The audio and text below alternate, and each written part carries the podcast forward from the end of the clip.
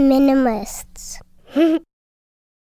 Well, hello, patrons. Thank you so much for being here. This is Ask the Minimalists Anything, number 18. We used to call these live streams, but I'm not. I'm technically not live right now. Uh, we wanted to improve the quality, and so we're filming these on uh, the Canon with Jordan No More behind the uh, the camera here. Uh, Ryan is not with me because he broke his back. As you can see, we have replaced him with an empty chair, and it's doing, well, a slightly better job than he does. So that's pretty good.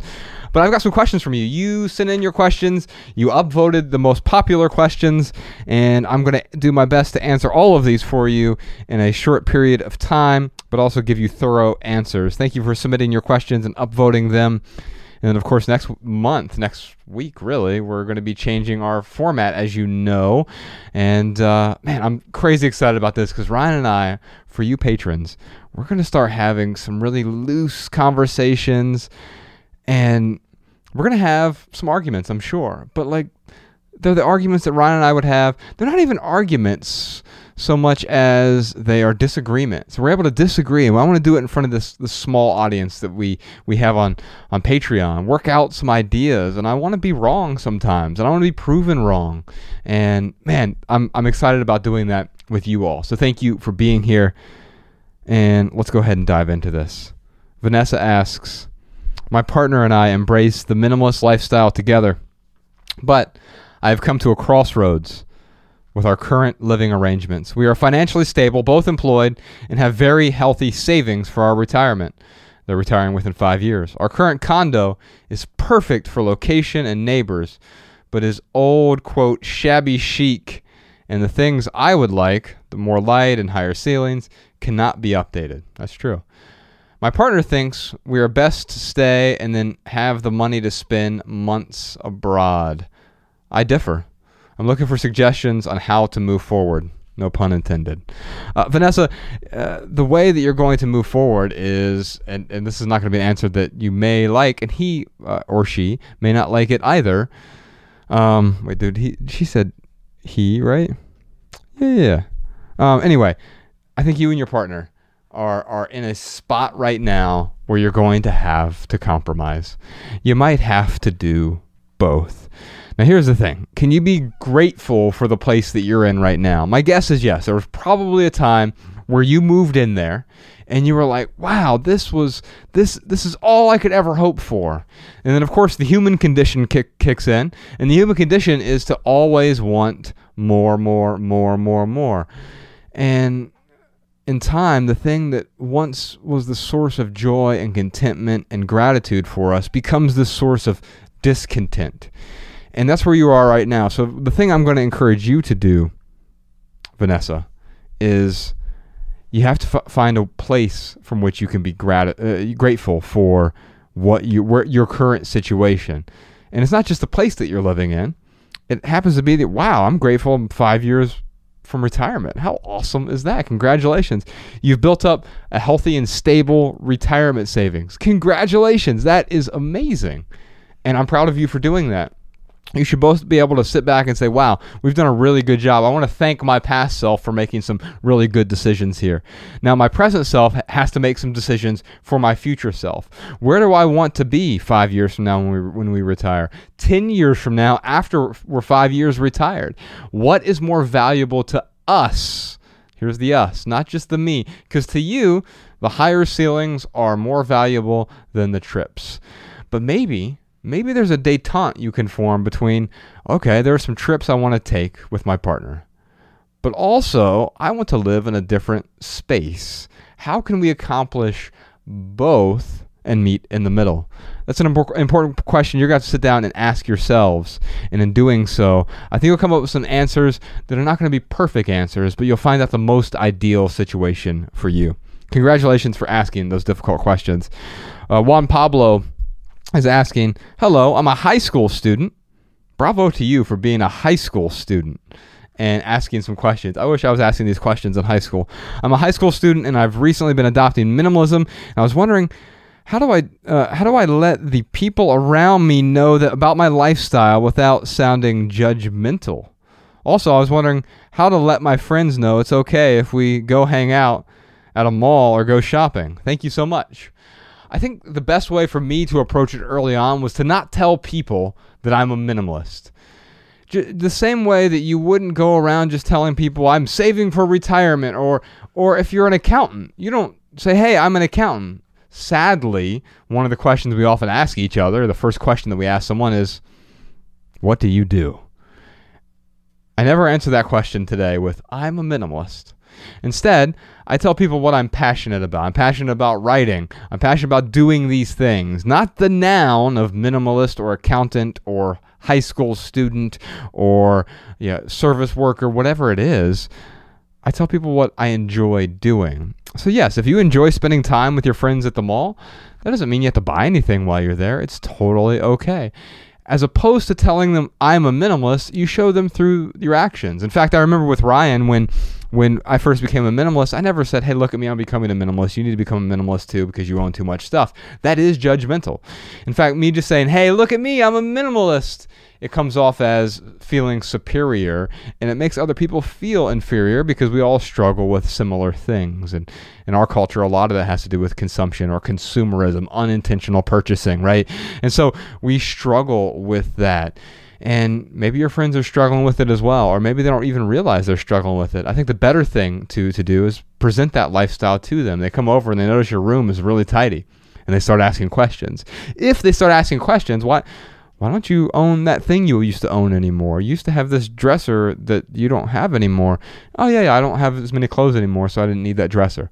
Oh, well, why is that? Why do you have fewer clothes these days? Oh, well, I've uh, I found out about this thing called minimalism. Let me show you this documentary. It opens up the window or the door for you to start talking about these things. You can share with people our documentary. You can share with them our, our podcast, the free version of the podcast. You can share with them what you've been doing personally. And more important, much more important, you share with them the benefits you've experienced. So, what are those benefits for you? And then ask them, how might your life be better with less? Tatiana asks, What is your attitude for, for hair coloring and tattoos? I like I like to color my hair with different colors, and I'm thinking about doing tattoos, but I'm not sure if it is junk or if it is some experience that is worth it for me. Well, I can't you whether or not it's worth it for you. I, um, man, Bex has, uh, my wife has this amazing sleeve tattoo on her left arm, which she got relatively recently, and you know, she's 36 years old, and it's it's amazing. I, I, I don't know what else to say other than it's so amazing. It's yeah. Um, so yeah, uh, I guess the question ultimately is, what is appropriate for you? And if you feel like it's appropriate for you, great. I think it can be creative, it can be art, it can be expressive, it can be communicative. As long as you feel like you're doing it for you and you're not doing it because you feel compelled by others to do it. Alice asks, How do you let go of the need to be liked? Uh, and then she goes on to say, as an incredibly sensitive person who finds it difficult to be in the company of people I don't, uh, I feel don't like me, I have happily curated a small friendship group of wonderfully uplifting people I deeply care about, and have made an effort to avoid people I'm not 100% endeared to. How do I overcome my issue of social situations with my husband's friends who I feel I wouldn't have chosen a friendship with? Uh, if uh, who I feel I wouldn't have chosen a, a, friendship with, or they wouldn't have chosen a friendship with me if it weren't for my connection with him. Yeah, I think that's true. They become your friends, your the collective, your so y'all's friends, and, and and so they are your friends by proxy. They're your friends because of him, and as long as they're not extracting value from their lives. If they're not if they're toxic relationships then you need to have a relate you need to have a conversation with with your husband and say hey this is toxic for us. But yeah there are certainly friends uh, from bex that i wouldn't be hanging out with personally. It doesn't mean i think they're bad or or evil people. It just means that we probably wouldn't be connected if it weren't for my significant other and and her connection with those people and vice versa. But the opposite is also true I know Bex has been exposed to a whole bunch of new people through me, whether it's Sean or Jordan or, or Ryan, and, and people in my life where it increases the it amplifies, it enhances our our experience together. So if it's enhancing my life, it should, by definition, enhance hers because it enhances our life together. At the same time, I make sure not to bring in relationships that would be neg- that would negatively affect our relationship or negatively affect her in any way. I put her as a top priority for me, my first priority. So the people I surround myself with need to need to conform to that. That said, I'm a lot like you, Alice. I don't I don't have a big friend circle. I'm a big introvert and I appreciate a lot of alone time and so I have a very curated uh, list of people. In fact, I would say Bex probably has more friends than I do, and sometimes she'll go spend time with them without me, and that's okay. The key here with your relationship with your husband is having both of you on the same page, understanding your need to have maybe more alone time, and that may even give him more time with his friends. It doesn't mean you dislike the people that he's around, it just means you want more time for yourself. Momo asks, as a creative, how do you continue working towards your goals? When you see younger people in your field making work that you think is much better than yours, while also feeling simultaneously inspired by their work and feeling the pressure to make up for lost time. Yeah, I mean, I think lost time is is a bit of a myth because we all have the same 24 hours in a day today. And so, whether someone's 10 years younger than you, 10 years older than you, today they have 24 hours to create something. This month, you both have 31 days to create something. What are you going to do with those 31 days is the important thing to ask. If I would have become overwhelmed by that when we started the minimalist, Ryan and I were 30 years old there were plenty of minimalists who were 22 years old who were starting blogs and, and blogging about it and had been blogging about it for two, three years if I was overwhelmed by that, then I may have never started. I may have never done anything meaningful. You have to think about what is your unique perspective that you're bringing to the table, and then also be supportive of those people. I think about Matt D'Avella, who directed our documentary, and he's been doing some amazing stuff with YouTube, and that is is a platform that we don't create as much on as him, but also it is a medium through which he really shines. He is uh, just this Mozart of, of filmmaking. And each week he's putting together these little eight minute documentaries for his YouTube audience. They're amazing. And he's so talented. And I applaud him for that. And I want to do whatever I can to help amplify his message because ultimately I think the rising tide lifts all boats. If I was really eager to get credit for everything, then I'd be like, oh no, we need to suppress everyone who isn't the minimalist. No, every Friday on uh, Instagram, for example, we share other minimalists. We do a follow Friday. Hey, make sure you follow these other minimalists or these other people who are sharing about intentional living. We want to get more voices out there, younger, older, it doesn't matter to me. So embrace those people as a community. And who knows, if you're bringing value to the table as well, you may be able to work with them someday. All right, uh, Ashley, our final question here. Ashley Dennis asks, I live with a very negative slash pessimistic family member. As an example, they will argue that if something is stupid to them, then they don't know why anyone else would want to do it, even if they are not affecting anyone else. How can I minimize how I react with these types of conversations? Well, two things. Uh, short term, actually, let's talk about long term first. Long term, you want to probably live with uh, without this person, uh, or if if they're not willing to make a change in in the way that they approach you with negativity. I know I even find it with me. Uh, I I realize that if I'm complaining or being negative in a situation, then it's going to bring everyone else around me down, and that's just not a place that I want to be in. in fact, I'll meet someone new. I was at a coffee shop the other day, and it was really windy here in Los Angeles, and I'm sitting there waiting for my or standing there at this like tabletop waiting for my coffee to be delivered. And this guy just walks up next to me. He goes, Man, I hate when it's just freaking windy outside. It sucks.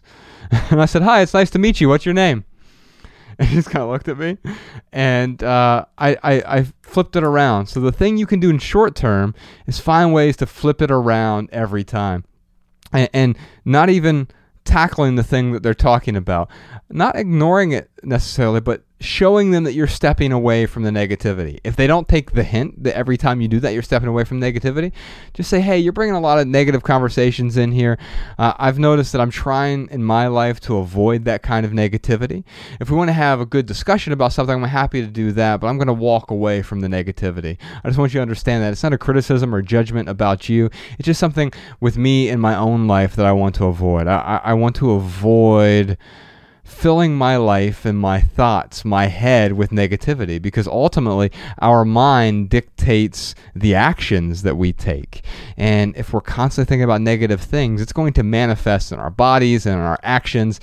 And man, quite often it will manifest in all these other negative ways debt and stuff and stress and anxiety and discontent.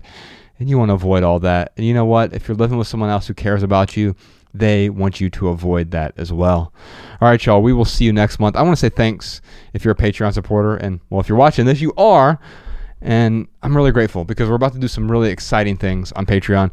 Ryan will be back really soon. He's he's healing his back, and it's going to take some uh, t- take some time. But we did some additional recording with uh, with Chris Hogan today, which uh, hopefully you're listening to that episode by the time this this comes out. He just wrote a book called Everyday Millionaires, and I was I was really shocked by this because I I often had this weird negative connotation about millionaires, but he he really breaks down how the the top three professions you know of millionaires. Uh, he, he did a study of 10,000 millionaires, by the way. The top three professions, uh, one of them are teachers. Yeah, I don't think of teachers as, as millionaires, right? But um, he just talks about becoming financially free, financially independent, getting out of debt, and having a good strategy to do that. What are the principles that you can live your life by so that you're giving more, you're contributing to your community, and you feel freer so you're able to do what you want with your life, showing up to work, getting to be there, as opposed to having to be there because you're tethered to a paycheck. So you can check that out as well. We'll put a link to that in, in uh, well, you can actually just find it, chrishogan360.com. All right, y'all. Patrons, thank you so much. We'll see you next month. Minimalists.